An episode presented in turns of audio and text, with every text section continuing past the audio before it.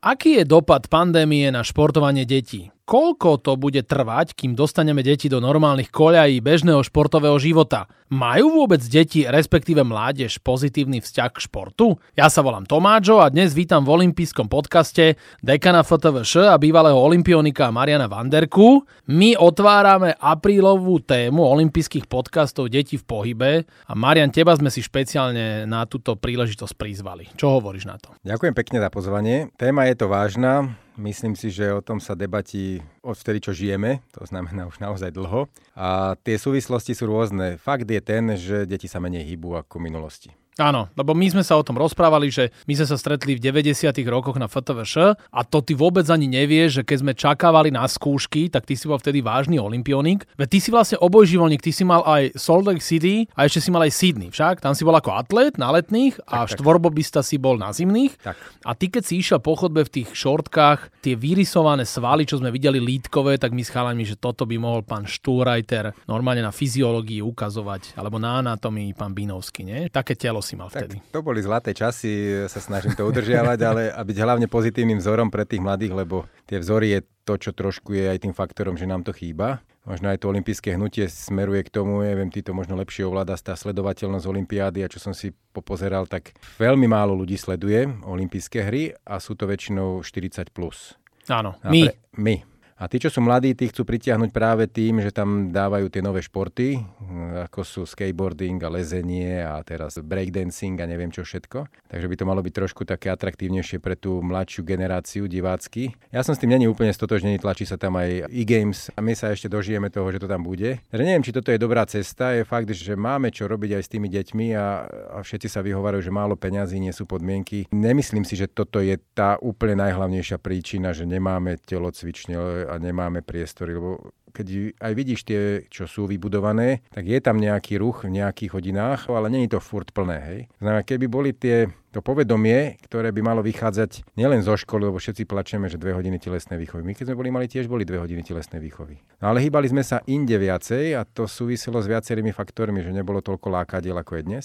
Áno, a k tým lákadlám možno ešte sa dostaneme, ale my máme takú nosnú tému, že deti po covide, toto, čo všetko hovoríš, ja s tebou absolútne súhlasím a momentálne je to ešte horšie, lebo dva roky deti ako keby boli vyautované od toho športu. Ako keď um, hovoríme, že inštitucionálne, vieš, nemohli sa robiť kolektívne športy a aj ostatné, vieš, veľmi trpeli nielen hokejisti, napríklad plavci.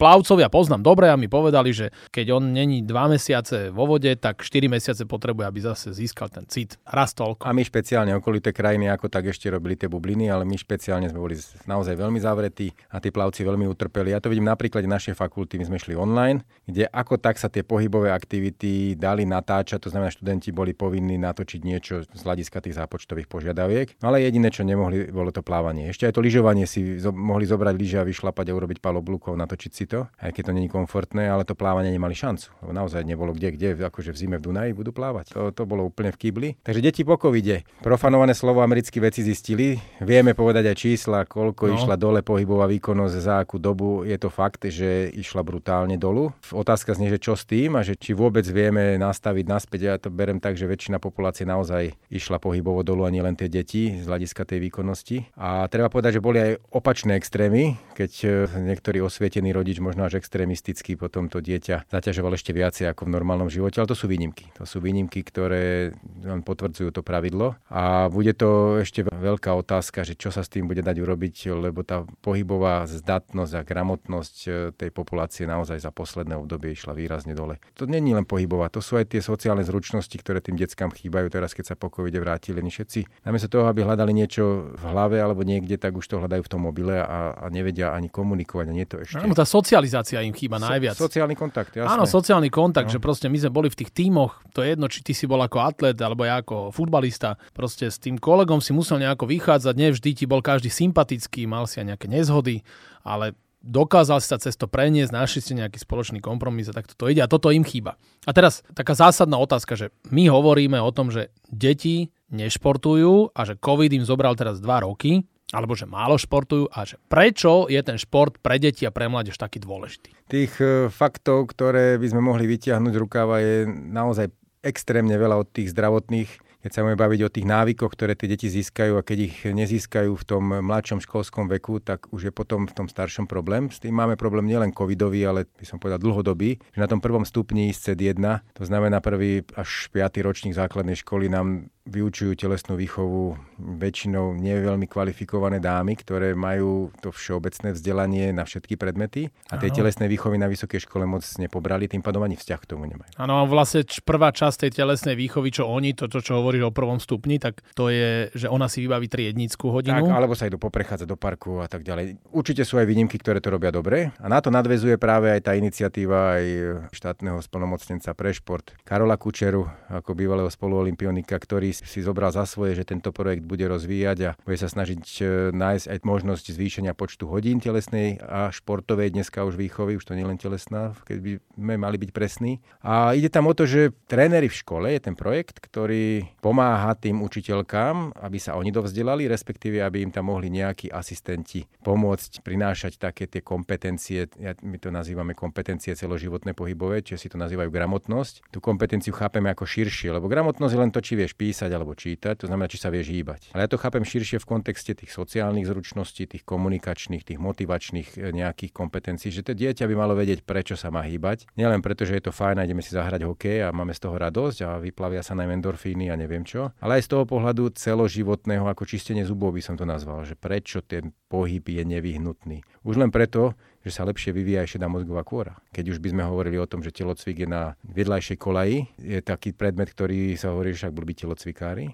ale dnes už vieme na základe naozaj serióznych štúdií, že pokiaľ sa to dieťa nehybe, tak nemá ani šedú mozgovú kôru vyvinutú tak oproti tomu dieťaťu, ktoré sa hýbe. To znamená aj tie kognitívne, tie poznávacie, tie vedomostné schopnosti sa zlepšujú tým pohybom. Hej. To bude ďalší benefit okrem tých zdravotných, že imunita sa zlepšuje a tak ďalej a tak ďalej. To není len o tom, že mám dobrú kondíciu, ale budem hrať hokej a idem reprezentovať. To je o tom, že keď túto vedomosť mám a celoživotne sa tomu venujem ako čisteniu zubov, tak tá kvalita života a aj ten pracovný výkon tých ľudí, vládni predstavitelia by mali uvedomiť, že toto je budúcnosť, že keď budeme investovať do pohybových aktivít, nenazývame to len šport, tak sa nám to vráti, lebo sa ušetrí na tých e, zdravotných e, výdavkoch naozaj veľké peniaze. A to už dneska niektoré múdre štáty majú spočítané, že každé euro do pohybových aktivít do športu ušetrí ďalšie 4. Takže to sú čísla, ktoré ja si nevymýšľam, ktoré nájdete vo všelijakých tých analýzach a to sú veci, ktoré, keď si neuvedomia tí, ktorí toto riadia, že majú mať pozitívny vzťah aj oni k tomu a nemajú žiaľ Bohu, to si na rovinu povedzme, že naša vládna garnitúra, nech ma počúvajú, až na výnimky naozaj šport berie ako terciálnu sféru, o tej ekonomicky ani nehovorím, že to je celosvetovo 3 až 6% HDP tak to je biznis dneška. Však ty to ovládaš, futbal je biznis veľký a tam naozaj zarába, tam sa živí kopec ľudí popri tom, takže akože... Áno, a ty toto hovoríš, že to je všetko perfektné a vlastne keď hovoríme o tej vládnej garnitúre, tak oni ako keby toto neevidovali, lebo my sme boli na chvoste tých krajín, keď hovoríme o otváraní alebo zatváraní škôl. My sme prví zatvorili školy a športoviska. Ako je možné, že tie deti počas toho covidu sa vždy vedeli viac a rýchlejšie dostať do nákupného centra ako na športovisko. Lebo je to pohodlnejšie pre nich, hej? Lebo ľudia sú od prírody leniví a, a pokiaľ to nemá niekto v rodine, že ten rodič ho k tomu vedie a ukazuje mu tú cestu, aby sme tu neohovorili len vládnu garnitúru, to je o tom povedomí športu v spoločnosti. Zoberme z našich západných susedov Čechov, hej? Historicky, prepáčením slovenský národ, my sme tu ešte boli zhrbení pod e, útlakom maďarským a okopávali sme role s prepáčením. A Česi už mali určitú svojprávnosť a aj určité práva a oni ten šport e, majú už od 19. storočia ako súčasť kultúry. Kdežto my, my to berieme ako, že no dobre, reprezentant, e, máme vlhovú, pochválime sa ňou, ale akože takéto vnútorné chcenie toho športovania nemáme až tak v natúre. Ja to tak vnímam, nemám na to dôkazy, ale na úrovni tých samozpráv, vidíš tých starostov v Čechách, že akože on tam pomôže, on tam postaví ten štadión, dá tam tie peniaze, nech po ňom niečo zostane. A u nás my sme takí slovenskí, keď mne zdochla koza, tak susedovi musia dve. Neviem, či to ešte od toho Rakúsko-Urska pramení, že si tu závidíme aj nos medzi očami, vidíš to aj na tých politikoch a všade. Jednoducho, namiesto toho, aby sme si pomáhali, si robíme zle. Toto podľa mňa bude ťažko vykoreniť a hlavnú úlohu v tom hrajú ani nie tak učitelia alebo predseda vlády, alebo ja neviem, minister nejaký, ale, ale rodičia.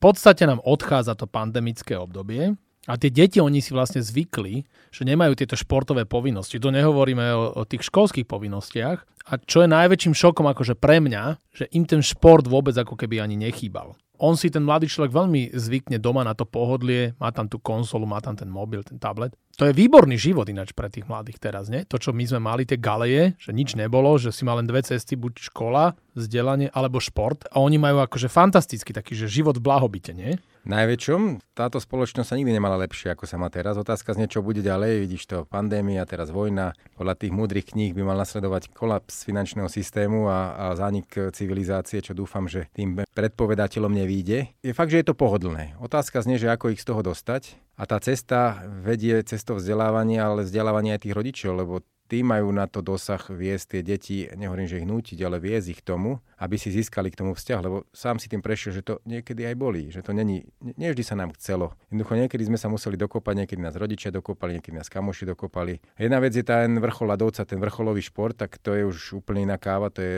ťažká práca ako, ako každá iná ťažká práca fyzická. Ale bavme sa o tých kompetenciách, ktoré by mal mať každý. Akože každý dneska, keď sa zoberieme, že pred 200 rokmi si ľudia nečistili zuby. Hej. Bola nejaká osveta, zistilo sa, že to má naozaj vplyv na všelijaké iné zdravotné súvislosti, keď má chrup pokazený ten človek, no tak sa robila osveta a doteraz sa robí, aby sa lepšie čistili zuby. A toto je našou úlohou aj všetkých e, ľudí, ktorí majú toto vzdelanie, šíriť to povedomie medzi ľuďmi, že aha, pohybové aktivity nie sú len o tom, že idem hrať hokej a kopať do lopty, ale o tom, že si zlepšujem kvalitu života dlhodobo až do vysokého veku. To musíme my šíriť ako, ako apoštoli, že jednoducho poďme sa nejak rozumne hýbať, lebo keď sa nebudeme hýbať, tak jednoducho to bude v prdeli. Ja si myslím, že ono už to je, e, preč celé, že už nám to ušlo. A ty máš nejaký tvoj odhad, že koľko toto bude trvať, teraz kým sa to vráti do normálu? Určite sú nejaké prognózy, vieš, štúdie sú také, že SFZ vydal, že prišiel, tuším, za posledný rok o 4 tisíc registrovaných hráčov. Hokejisti zase mm, evidovali, že sa im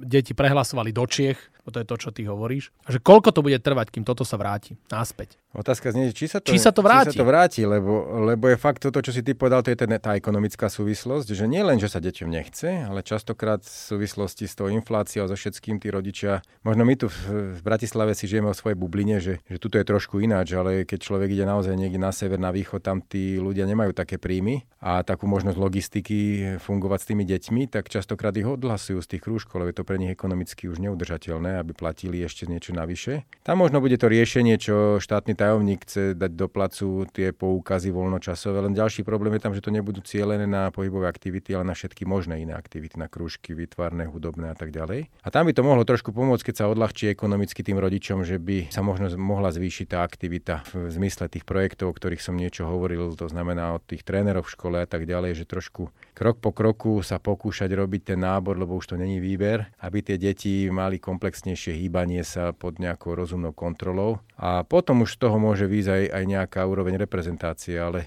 ak si otázku položil priamo, že koľko rokov, tak by som to mohol parafrázovať v zmysle nejakých zranení, že zraníš sa, máš 6 týždňov fixáciu dolnej končatiny a potom ti trikrát toľko trvá, kým sa dostaneš niekde, ak nie 4 krát. Takže asi takto by som to, že 2 roky obmedzenia nejakého by mohlo trvať zase nejakých 6-8 rokov, kým sa tam vrátime. To nebude, že za rok budeme naspäť. A ty čo hovoríš o tom, že by sa povedzme na úrovni školstva urobili krúžky, že je tu vôbec nejaký plán, ako by sa dalo z tohto dostať? Vieš, povedzme taký ten americký model, že skončí výučko, obed a každý má nejakú činnosť. To je jedno, či by sme hrali tvoje frisbee, alebo môj futbal, alebo by niekto hral šach, alebo dievčatá by mohli cvičiť jogu, prípadne kalanetiku. Ono to tu aj je, len e, teraz je to všetko zatiaľ na takej báze v úvodzovkách podnikateľskej, súkromnej v zmysle rodičia zaplatte. A hovorím, dneska štátny prešport e, má tú koncepciu aj nejaké peniaze do štátneho rozpočtu, že by to boli voľnočasové poukazy a tí rodičia by to mohli využívať e, týmto smerom. A kapacity na to sú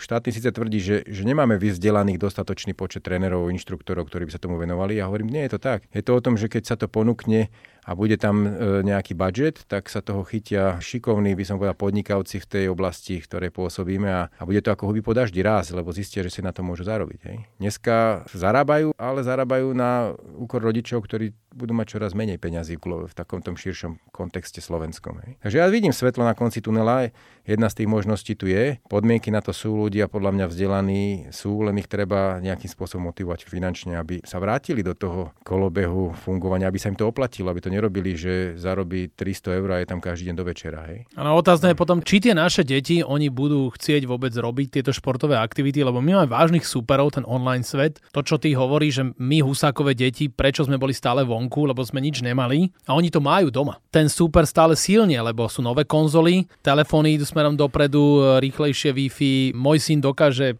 jemu zoberie všetky online zariadenia, on si ešte nájde niečo, čo ti vie prepnúť niekde cez nejaký smart TV. To je tá dilema toho vplyvu tých rodičov. Na jednej strane ten rodič má tiež svoj čas a preto umožní tomu dieťaťu, aby fungovalo. Druhá vec je ten sociálny kontakt, že keď dneska nehrá dieťa na základnej škole na prvom stupni Minecraft, tak ho vyhodia z kolektívu, lebo ty to nehráš, ty nie si náš kamoš. Že tam veľa súvislostí, nielen to, že tí rodičia sú tí vinní, že, že tým deťom to umožňa neviem koľko hodín denne to robiť. Tak ako tá demokracia ako taká, lebo sleduješ to v Číne, vieš čo urobili. V Číne dali, že viac ako neviem koľko do týždňa nemôžu hrať počítačové hry, práve kvôli tomu, že všetci začali byť gamblery. Hej? Normálne normálne to vyčlenili, že teraz už neviem tie čísla, že či to je hodina alebo 3 hodiny týždenne, majú maximálny čas tie decka v nejakom veku školskom, aby mohli sa venovať e, týmto online technológiám. Ten ostatný čas musia venovať niečomu inému a to budú tie zájmové aktivity pohybové a iné. Hej. A keď sa toto neurobi, tak ja si myslím, že my sklzávame k tomu, že tu budeme naozaj národ závislákov na počítačových hrách, lebo ešte aj tá agenda e-games začína byť taká veľmi tvrdá a silná a ekonomicky zaujímavá, lebo dneska čím chcú byť deti? YouTuber, influencer. Influencer, za chvíľu bude e-gamer, hej? U, u mňa sedeli, ja som povedal, že ani ku mne nechoďte, lebo ja vám to hneď celé spláchnem, lebo to je podľa mňa cesta do pekla, celé tie e-games. Ale sú v tom veľké peniaze a materiálna podstata sveta je naozaj tá najdôležitejšia a ľudia budú hľadať svoje možnosti príjmov, takže je to veľká motivácia, veľký boj. No toto je presne, čo ty mi hovoríš, ten argument toho môjho syna, že on bývalý výborný športovec a začal na plejku niečo hrať a on mi ukazuje príklady veľmi úspešných týchto hráčov, ktorí milióny zarábajú a on mi povie, že otec, a ty čo si mal z toho futbalu? Stále si volen zranený no. a vidíš, čo ty máš zo života a ja mu hovorím, že pozri, a, ak kvalitný život, ja práve, že žijem, že každý deň robím nejakú aktivitu, ktorá ma baví. Jeho baví tá jeho aktivita. Vieš, to je ten prošportový rodič, ktorý je úplne v úzkých. Zakázať už mu to nemôžeš, lebo už má asi vek, kedy už to ne, nemá zmysel. Tak ti poviem, že ti držím palce, že aby dostal osvietenie a, a ty, aby si mal motiváciu, respektíve, aby si ho motivoval k tomu, aby si to sám uvedomil, lebo keď už má naozaj ten tínedžerský vek, tak už je to veľký problém. V tom mladšom veku, keď už ho neovplyvníš, tak už keď on bude na strednej škole, tak tam už si len figurka v podstate. Tak ti držím v tom palce, lebo to nebude jednoduché. Ja mám tiež dve deti, jedno veľmi malé, sa snažím na to vplývať, to väčšie je osvietené a našťastie sa dalo na takú cestu rozumného hýbania sa, tiež už malo aj skúsenosť s vrcholovým športom a tiež, ako ty hovoríš, jednostranné zaťaženie, zranenia, sociálne problémy, trénerské problémy, neviem čo, neviem čo. Nebudem ťa nutiť tam chodiť, ale musíš sa každý deň aspoň trochu hýbať. S týmto ja súhlasím, aj toto bol môj a, argument. A, a nechaj, nechaj hrajú 2-3 hodiny tie hry denne, len tam stačí naozaj pol až 3 čtvrte hodiny denne pohybu a ten organizmus e, vám to vráti. A toto platí aj pre tie deti, ktoré ho trochu, toho pohybu potrebujú ešte trochu viacej, aby si tie návyky upevnili. Áno, to sa dá sa to urobiť podľa mňa aj v rámci toho, čo si ty naznačil, tých voľnočasových eh, poukazov po, po škole, že ak boli družiny, tak tie družiny využiť akože aktívne najmä v tom prvom stupni a oni keď už budú mať ten návyk, tak si to tie deti budú pýtať, lebo budú mať, ak to bude rozumne robené, že to nebude nejak nátlakovo, tak si to budú pýtať, lebo budú cítiť, že im to robí dobre aj sociálne, aj, aj zdravotne aj a tak ďalej. Čaká nás ťažké obdobie, ale musíme byť optimisti, lebo keď sme pesimisti, tak to nikomu ničomu nepomôže. A myslíš si, že môže pomôcť napríklad taký projekt, ako sme robili s SOS Športuj Slovensko, séria eventov, kde deti mohli sa porovnávať medzi sebou, mohli robiť tú kráľovnú športovú atletiku, mohli behať stredné trate. Každý dostal medailu, prišli tam olimpionici ako Nastia Kuzminová, Danka Barteková. Aspoň takto ich trošku motivovať, vieš, keď sa to urobí nejak kontinuálne, začne jar ako teraz, končí to v lete a potom to má nejaký vrchol. Ja som možno trošku v tomto taký konzervatívny. Za mňa demokracia je zriadenie vieme aké a tá heterogenita je možno trošku problém. Na jednej strane žiadaná, aby bolo veľa tých možností a na druhej strane je to trošku možno také aj odpudzujúce, ja to poviem na príklade. Hej. Dneska máme odznak zdatnosti, školské testovanie, školské preteky, e, športuj Slovensko, hýb sa Slovensko, neviem aké.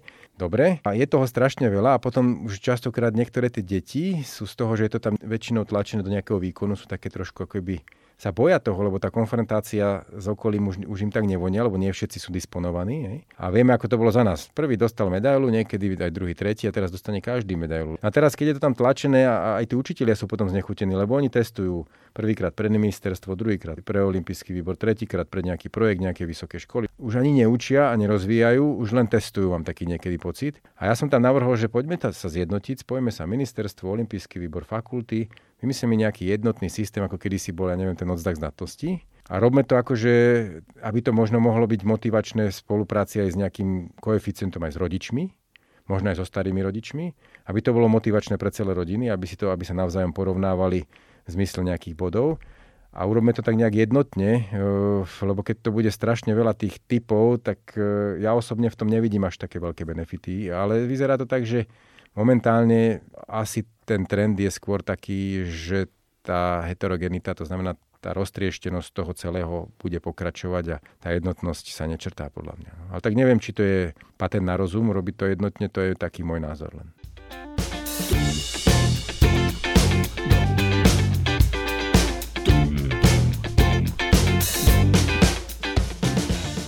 Sme robili aj také, že odznak olympijskej všestranosti. Takže krásny event vyvrcholil, niekoľko stoviek škôl sa do toho zapojilo. Vieš, mali tú opičú dráhu, ocelot, a vlastne som si potom uvedomil, že my ako zámladí sme robili odznaky zdatnosti len tak v rámci telesnej výchovy a my teraz pre deti musíme zorganizovať špeciálny športový event pod hlavičkou e, Slovenského olympijského športového výboru. Veľká organizácia len preto, aby sme ich mohli nejako vlastne naštartovať. To už bolo to finále, tie disciplíny Áno. predtým, oni to s nami konzultovali, však Roman Hanzel bol pôvodne ten, ktorý to rozbiehal v spolupráci s našou fakultou a potom sa toho chytil Tomko na olympijskom výbore a dostal to za úlohu. Takže boli tam disciplíny, ktoré by boli porovnateľné s tou minulosťou, aby sme to vedeli nejak konfrontovať a plus nejaké tieto nové, také by som povedal, atraktívne pre divákov alebo pre tých absolventov alebo teda tých, ktorí to budú robiť. Dobrá vec, za mňa stále je ale toho strašne veľa a strašne sa to tak akože diverzifikuje. Keď sa mám na niečo pripravovať, rok sa pripravujem na niečo, idem skákať do výšky a potom budem plávať. Jej.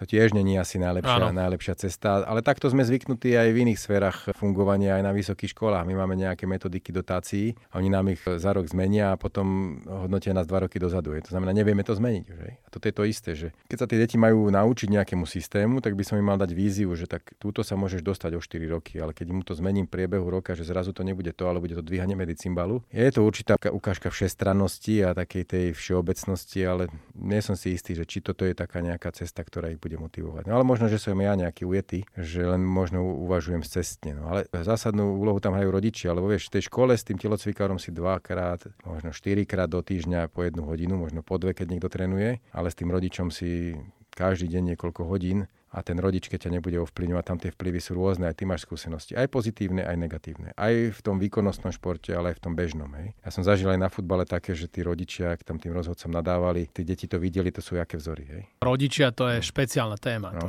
Proste každý si myslí, že bude mať doma toho druhého Mareka Hamšika alebo Milana Škriniara, potom to tak aj vyzerá. To by sa malo odčleniť, ale mňa skôr zaujalo to, čo sme hovorili, že aj Náďa Bendová tvrdí, keď od 6 do 10 prvý stupeň nebudú fundovaní telocvikári, vtedy musíme zasiať to semienko, ten návyk na ten šport, aby ten jedinec nám potom pekne rástol, že on už vie urobiť kotrmelec, lebo chod sa pozrieť na starších žiakov, kotrmelce a takéto veci, to nie je ako mám, kedysi. Mám tie skúsenosti, takže viem, o čom hovoríš. To není len Náďa Bendová, to je všeobecne známy fakt, že ten prvý stupeň základnej školy je tzv. zlatý vek motoriky. Keď ho naučíš základné veci, tomu ostane na celý život. Keď ich nenaučíš, on už naozaj potom v tej šiestej triede má strach z toho. Preto ten kotrmelec neurobil, lebo ho dovtedy nikdy neurobil a potom už je vyrastený, už aj tie baby sa toho boja. Tam sa pokúšame, už ja som dekan 7. 8. rok a už predchádzajúci dekan sa o niečo pokúšal a tam je to pole trošku neorané, lebo tí pedagógovia nás veľmi nechcú medzi seba pustiť, lebo telesná výchova není ten predmet, ktorý je aj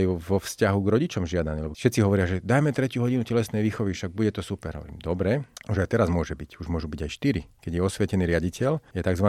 školský vzdelávací program a štátny. Štátny povie, že dve a školský môže dať ďalšie dve. No ale kde ich urobí, s kým ich urobí, v konečnom dôsledku, keď niečo pridá, musí niekde ubrať a rodičia povedia, my nechceme telesné štyri, my chceme radšej dva jazyky navyše. Takže on je to fakt kopec súvislosti a kopec problémov, ktoré ľudia, ktorí v tom nie sú denne, nevidia. A nie je to také jednoduché, že bum, teraz 3 hodiny telesné a bude to lepšie. No, čo a nebolo by dobré, keby každý deň bola telesná výchova, že to, čo hovoríš, e, národ by bol zdravší. Bolo by dobre, len kde by sme to urobili, Maďari to majú, Francúzi to majú, ale oni to robili opačne. Oni jednoducho už za Orbána, tam prišli takí tí odborníci, profesori, nádory a tak ďalej do, do parlamentu a dali takéto argumenty. Toto, toto, toto, takto to bude. No ale Orbán prišiel a povedal, dobre, vybudujeme toľko tisíc telocviční, toľko 100 bazénov, toľko 100 štadionov a potom dáme 5 hodín. O čo my teraz, keď dáme 5 hodín? Ano, kde to budú robiť? Kde to budú robiť, keď už teraz nemajú kde, s kým to budú robiť, keď jednoducho tí ľudia, ktorí sú vzdelaní, tak už fungujú v iných odboroch, lebo v tom telocvikárskom sa neuživia. Hej? No a kto to zaplatí? A kto to zaplatí? To je naozaj niekoľko miliónov alebo desiatok, stoviek miliónov navyše. Hej? A keď dneska vidíme, že na nič nie sú peniaze a najbližšie nebudú, takže vyhliadky nie sú veľmi rúžové.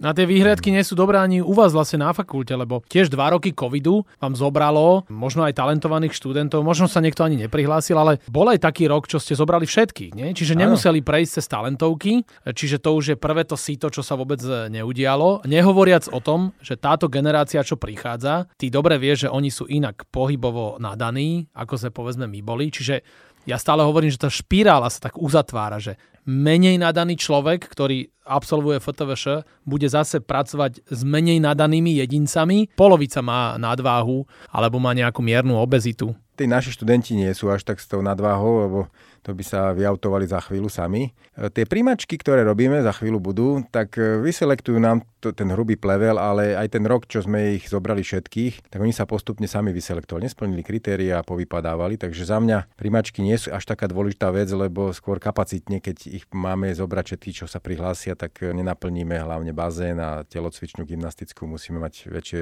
kapacity rozvrhové a to súvisí zase s úväzkami a s ekonomikou, to je problém. Tak skôr tento problém tam vidím ako ten funkčno fyzicky, ale je fakt, že neviem, či to mám opakovať, už sme sa o tom bavili, na každom fóre to hovorím, že my Husákové deti sme boli 100 tisíc v ročníku, sa rodilo niekde v 70 rokoch. Teraz je to tak, že maturuje niekde okolo 54 tisíc ľudí, to znamená, je to polovica. Tedy sme mali jednu fotovašku, teraz máme v podstate 4, ak nepočítam ešte Košice a Ružombero, ktoré tiež vzdelávajú telocvikárov, majú už akreditáciu.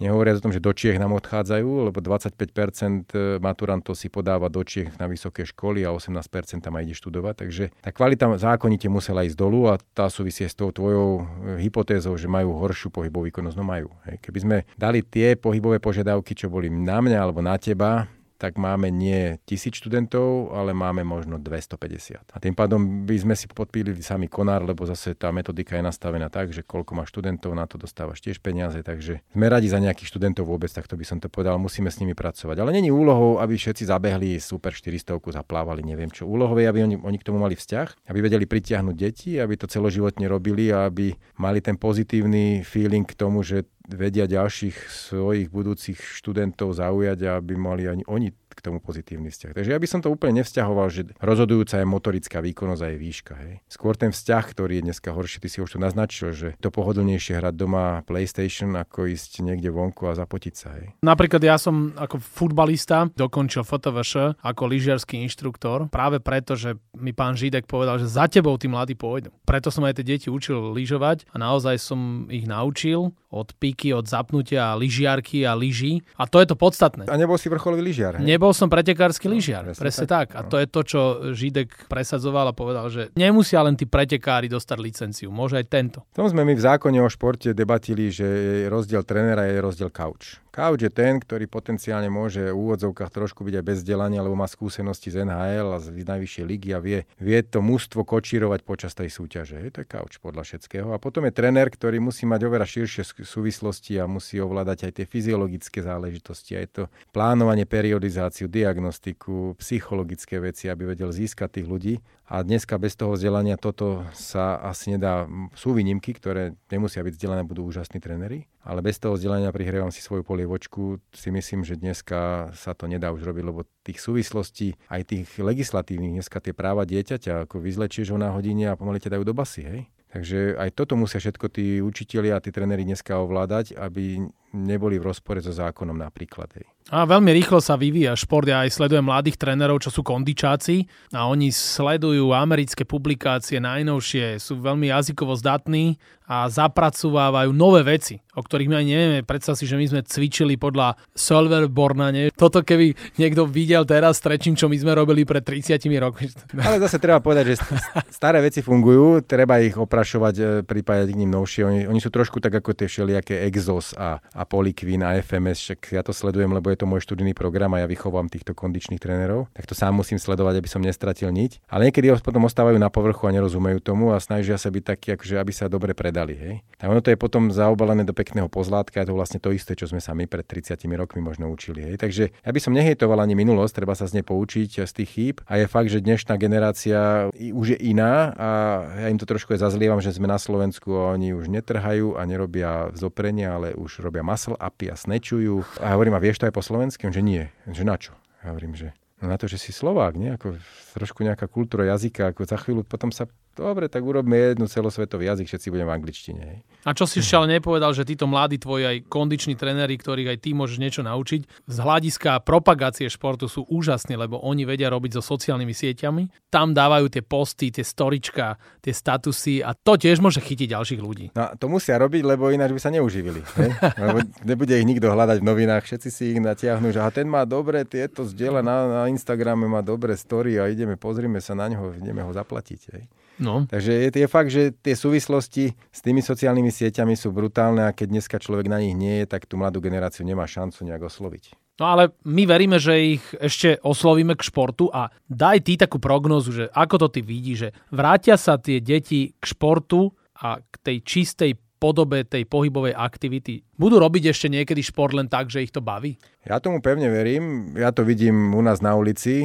Hovoríme hokejová ulica, kde som si spomenul na svoje detstvo, keď sme hokejbal hrávali pri každej príležitosti. A teraz sa to vracia trošku. Sice počas toho covidu to trošku vymizlo, ale, ale už zase prichádzam večer domov, už tam zase vidím decka, že sa hrajú ten hokejbal a niekedy aj s rodičmi, tak ja som presvedčený, že čím ďalej tým viacej ľudí s prepačením menej pije a viacej sa hýbe. Akokoľvek sa budú hýbať, keď k tomu dajú nejaký intelekt a budú to robiť rozumne, budú kompenzovať to svoje sedavé zamestnanie nejakými aktivitami pohybovými, tak to bude len prospešné. Ja som optimista v tomto smere. Tak to je perfektné. Tak namotivuj ešte mladých, ktorí náhodou teraz počúvajú tento olimpijský podcast, že prečo by mali robiť ten šport? Prečo je to také dobré? Prečo nás to tak dvoch baví? No, nemusia toľko piť, lebo takisto sa im vyplavia dopamín a endorfíny, to znamená veľmi podobné návykové látky sú to akurát, že nemajú toľko vedľajších účinkov, keď to robíme e, rozumne. Hej. To znamená jasné, že každý extrém je nebezpečný, aj to športovanie, keď je vo veľkom objeme a môže byť veľmi rizikové pre to zdravie z dlhodobého hľadiska aj z krátkodobého. No ale myslím si, že nielen pre to zdravie, ale aj pre tie sociálne kontakty, že ty si bol futbalista, doteraz žiješ z kontaktov, ktoré si získal počas tej svojej kariéry, lebo tí tvoji kamoši sú zase porozliezaní a máte nejaké určité komunikačné kanály a tie, tie kamarátstva ostávajú na celý život a nemôžu byť postavené len na tom, že si píšeme niekde na WhatsApp. Hej. A ten osobný kontakt v tom športe nás naučí aj znášať možno tie ťažké chvíle v živote oveľa lepšie, lebo tam si nútený rešpektovať toho súpera, nemôžeš ho zabiť ani zbiť. To ťa potom e, aj v tom živote ťa naučí, že jednoducho občas príde prehra, občas príde výhra a asi podľa mňa lepšie aj mentálne nastavený na, na ten bežný život, keď máš za sebou nejaké to športovanie. Nemusí to byť vrcholové športovanie. Preto to by som tiež odporučil sa hýbať e, rozumne aj v nejakom kolektíve, lebo to sú sociálne väzby, lebo ako hovorili múdrejší, nebudem teraz citovať, že život je len klopko vzťahov. A keď ich nemám a mám ich len na sociálnych sieťach, tak som chudák s prepačením. Jedna z mála vecí, ktoré sa nedajú urobiť do zásoby, je pohyb. Vieš, ty si môžeš peniaze uložiť, zlato uložiť, všetko možné, ale keď sa hýbeš a prestaneš sa hýbať, tak si v jednoducho Pohyb rozhoduje o tom, či ako ďaleko sme od smrteľnej postele. Hej. Keď sa prestaneš hýbať, ne, nepomôže ti nič, lebo do zásoby to nefunguje. Hej. Ja s tebou úplne súhlasím. Ja mám no. 91 ročnú susedu a ona každý deň chodí o barlách a vždy mi hovorí, že hlavu mám dobrú, ale to telo musím cvičiť. Tak. Mnohé veci si zapamätáš, aj keď Alzheimer ťa môže napadnúť, ale jednoducho pohyb do zásoby si neurobiš. To je možno, že dobrá vec a na druhej strane je to smola, lebo sme odkázaní na celoživotné hýbanie sa, tak to by som to povedal.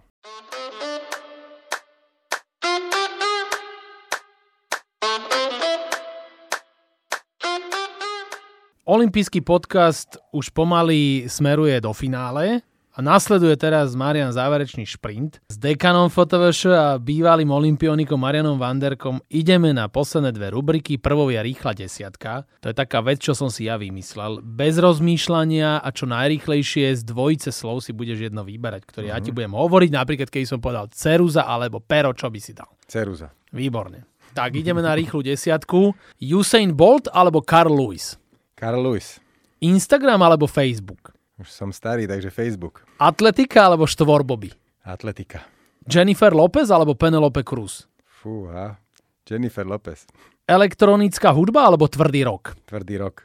Poctivý pracant alebo talentovaný lajdák? Poctivý pracant. Dovolenka na pláži alebo turistika v prírode?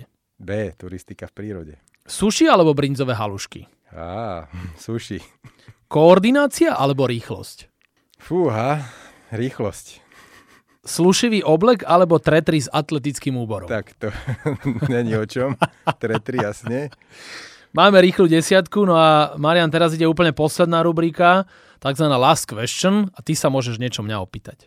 Koľko dní si na snehu z roka? tak to si zaviel klinec po hlavičke, lebo ja mám vypísanú tú sezónu na tých 30 dní a minulý víkend som uzavrel 32. No, tak, tak dúfam, že ešte pridám, ale e, prie, priemerne mi to vychádza každý rok. Počas covidu bolo nejakých 22, a to som musel len šlapať, to bolo ťažké, ale 30 je priemerné. Takže pesimizmus nie je na mieste. Je to tam. No. Našim hostom v olympijskom podcaste bol dekan FTVŠ a bývalý olimpionik Marian Vanderka. Marian, držíme palce, nech FTVŠ produkuje čo najviac prošportových pedagógov, tých, čo budú tých mladých ľudí motivovať v budúcnosti a nech privedú čo najviac ľudí potom hlavne tých mladých k športu. Ďakujem za rozhovor a že si prišiel do podcastu. Ďakujem za pozvanie, je to naše poslanie, takže budeme sa snažiť.